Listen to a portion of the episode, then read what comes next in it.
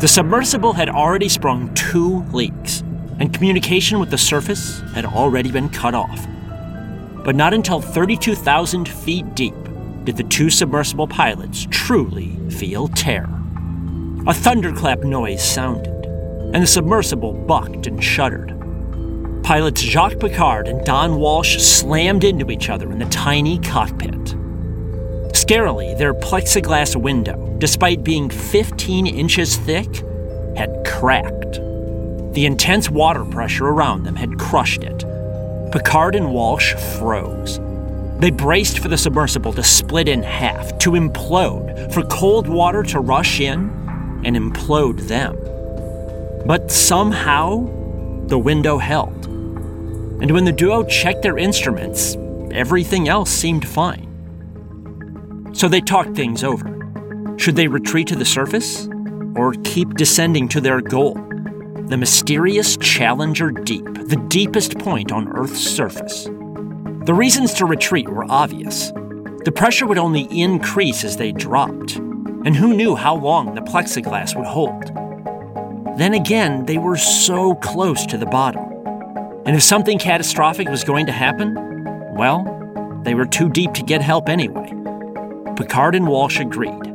They would continue on, continue down. The only real question was what, if anything, they would find down there.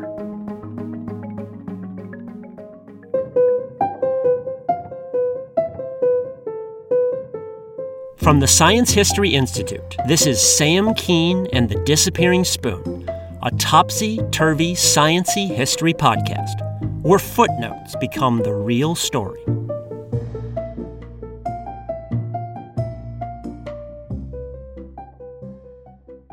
Jacques Piccard was the son of the famous balloon pioneer Auguste Piccard from the last episode.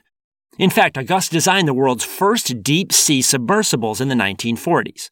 He did so by adapting his knowledge of balloons for underwater vehicles. Piccard actually called his submersibles underwater balloons. Similar to balloons, Piccard knew that the key to designing submersibles was controlling their buoyancy, their up and down motion in the water. Now, getting a submersible to descend was pretty easy. Carry a bunch of iron ballast on board, and you sink right down. Rising took more work. In balloons, you rise by using a bag of gas that's less dense than air. With submersibles, Piccard used a container of liquid that's less dense than water. He chose gasoline. To be clear, the submersibles were not burning gasoline for fuel like a car does. Gasoline is simply lighter than water. That's why gasoline sits on top of puddles in parking lots and gives the puddles a rainbow sheen. Piccard submersibles would carry both iron ballast and a tank of gasoline. When the vessel reached its target depth, it would dump the iron ballast out, and the buoyancy of the gasoline tank would lift it naturally back up to the surface. But if balloons and submersibles were analogous in some ways, submersibles were still a far more daunting challenge to design. To protect a balloon pilot from high altitudes, Piccard only needed to use a thin metal shell made of aluminum but the water pressure in the ocean trenches can reach 16,000 pounds per square inch. That's enough pressure to crush your lungs into something the size of a marble. Clearly, a thin metal shell would not work.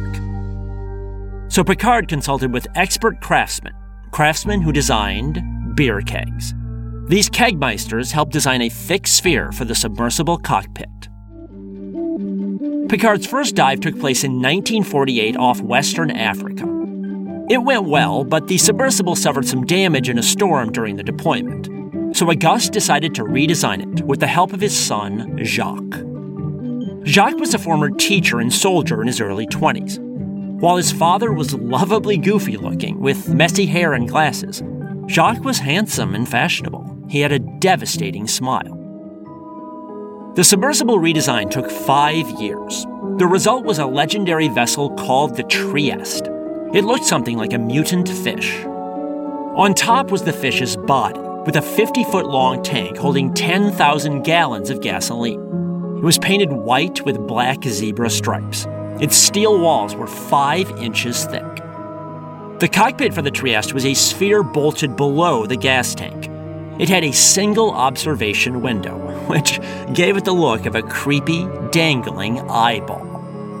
This eyeball cockpit had just 38 square inches of space inside, barely enough for two people, especially gangly tall people like the Piccards. But Auguste and Jacques were proud of it, and they debuted the Trieste in 1953. They dove two miles deep off the coast of Italy, a new world record. This made Auguste the only person in history to set both an altitude record and a deep sea depth record. But his son Jacques was more ambitious still. Jacques set his sights on the ultimate record in submersible diving, reaching the lowest point on Earth, the Challenger Deep in the Pacific Ocean. Challenger Deep is part of the Mariana Trench 200 miles southwest of Guam. It's 35,800 feet down, nearly 7 miles deep. If you dropped Mount Everest into Challenger Deep, there would still be 7,000 feet of water above the mountain. And Jacques Piccard was determined to be the first human being to visit that depth. And perhaps the first life form ever. You see, there was a heated scientific debate then about the limits of life on Earth. Many biologists flat out declared that no life could exist in Challenger Deep, for several reasons. First, the temperature down there was barely above freezing. There was also no sunlight down there. That ruled out the presence of plants, which require sunlight to photosynthesize food. Having no plants also seemed to rule out animals, since plants are the basis of the food chain. Plus, there's the pressure. How could any creature survive 16,000 pounds per square inch? Given that Challenger Deep seemed likely to be barren, several governments around the world were discussing a possible use for the place as a radioactive garbage dump. In the 1950s, governments were building atomic weapons and atomic power plants. Both produced radioactive waste as a byproduct. This waste takes centuries, even millennia, to break down. So, where should we store this waste? Well, how about Challenger Deep? It was barren anyway, right? But the Piccards were not so sure. Yes, they understood the arguments for why life was supposedly impossible down there. But that's not how science works. Assumptions don't cut it. To see whether Challenger Deep truly was barren, someone would have to go down and take a look for themselves. To reach Challenger Deep, the Trieste submarine would need to be even thicker and stronger than before. So the Piccards decided on yet another redesign. To do so, they partnered with the U.S. Navy to get extra funding. After two years of refurbishments, the vessel was ready by 1960.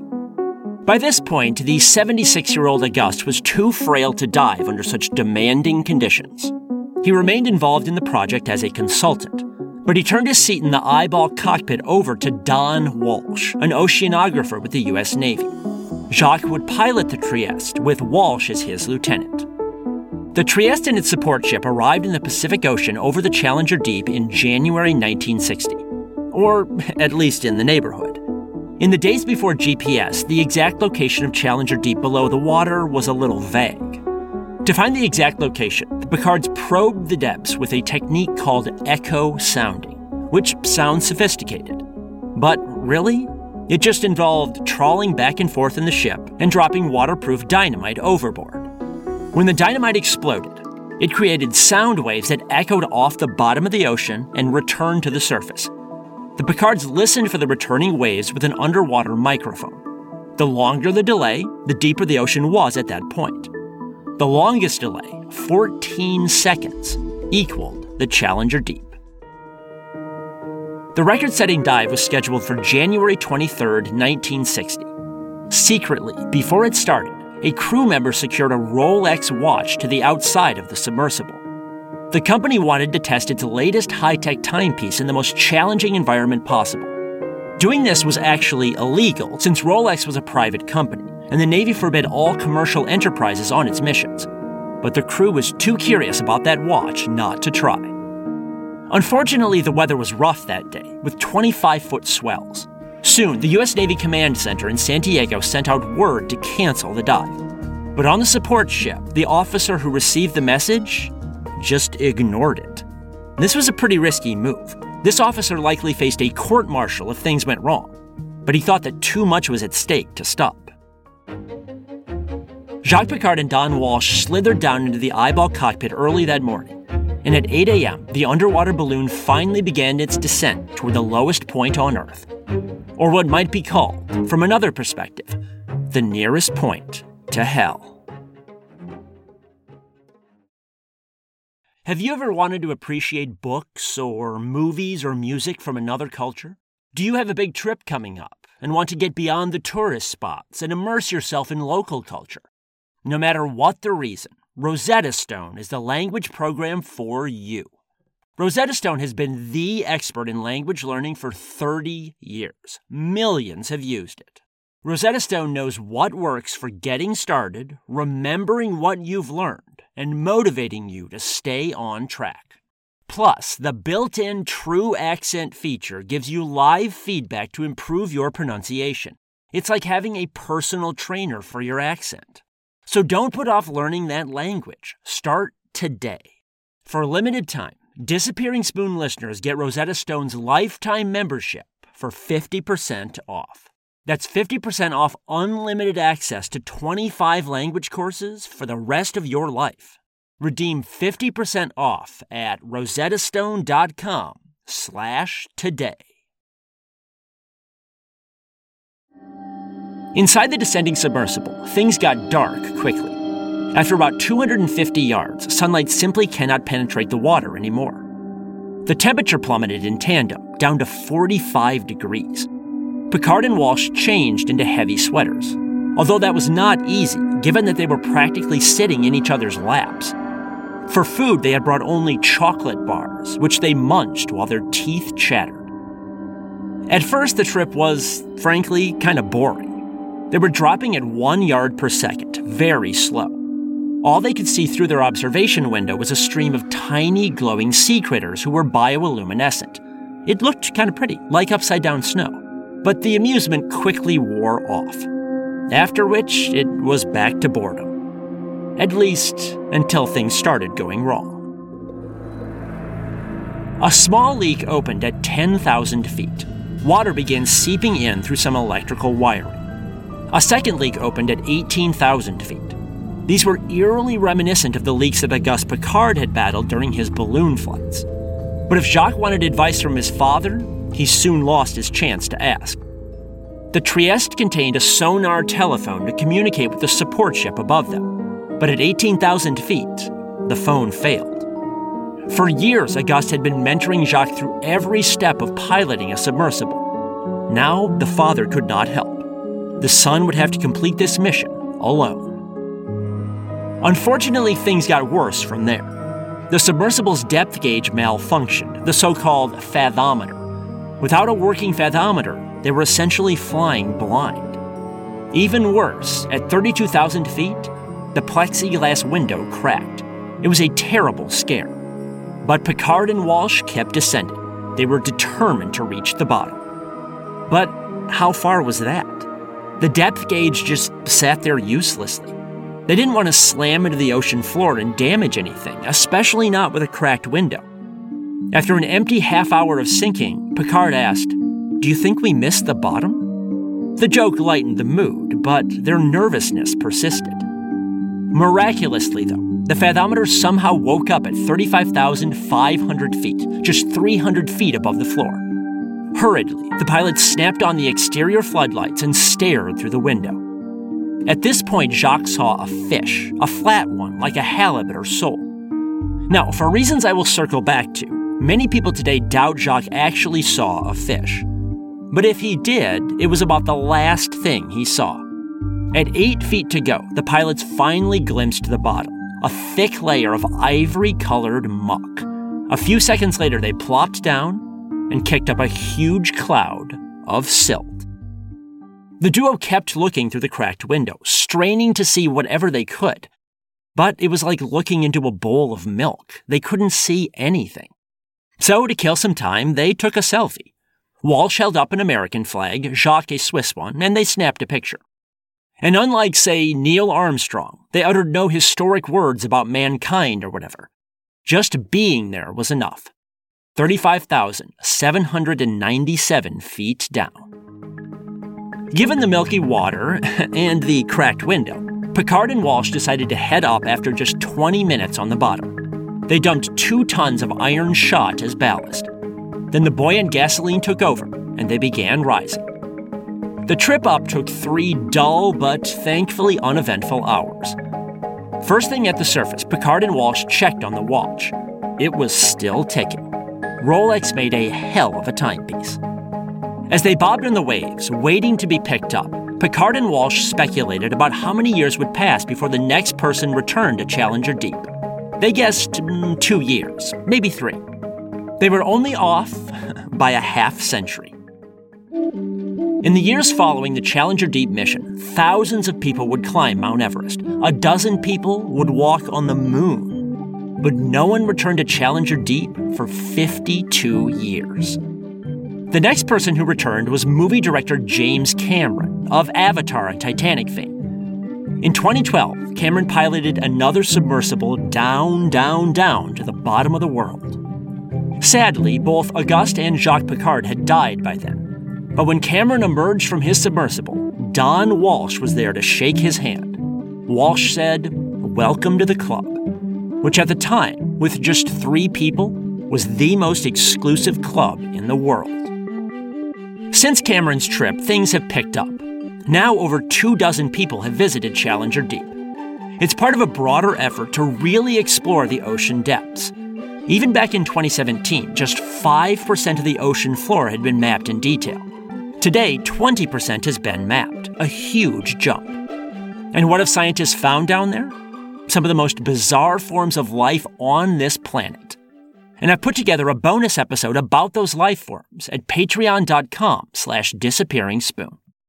Sadly, scientists have also discovered heaps of trash down there. Even Challenger Deep is not immune from human impact, and things could get much worse soon.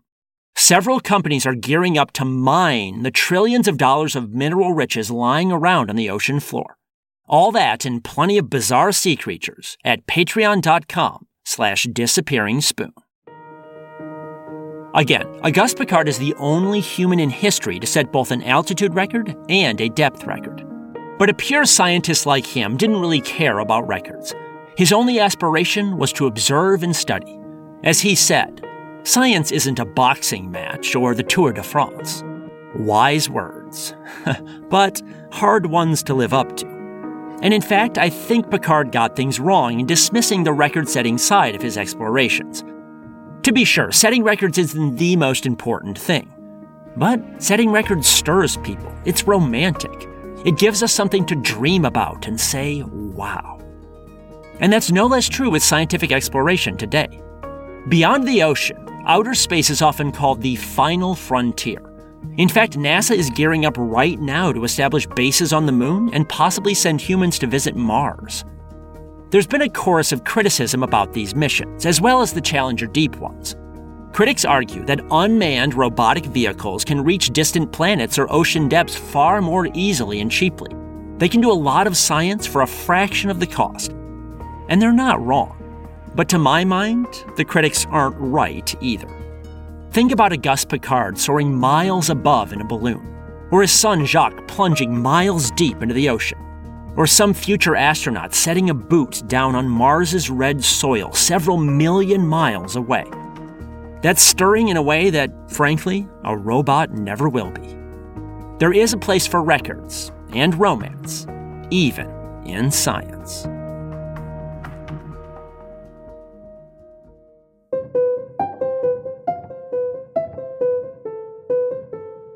This is the Disappearing Spoon podcast, brought to you by the Science History Institute. Find out more about their library, museum, and multimedia magazine at sciencehistory.org. Make sure you check out the Science History Institute's other awesome podcast, Distillations. You can find their in depth narrative stories and interviews about everything from space junk to sex, drugs, and migraines, anywhere you get your podcast, and on their website distillations.org. You can find more incredible stories from my books at samkean.com. You can also book me as a speaker at your school or event. If you like this podcast, please support it at patreon.com slash disappearing spoon. It costs as little as 7 cents per day. You can also get bonus episodes and signed books. Please spread the word to others as well, and subscribe in iTunes, Stitcher, or other places. This episode was written by me, Sam Kean. It was mixed by Jonathan Pfeffer and produced by Mariel Carr and Rigoberto Hernandez. Thanks for listening.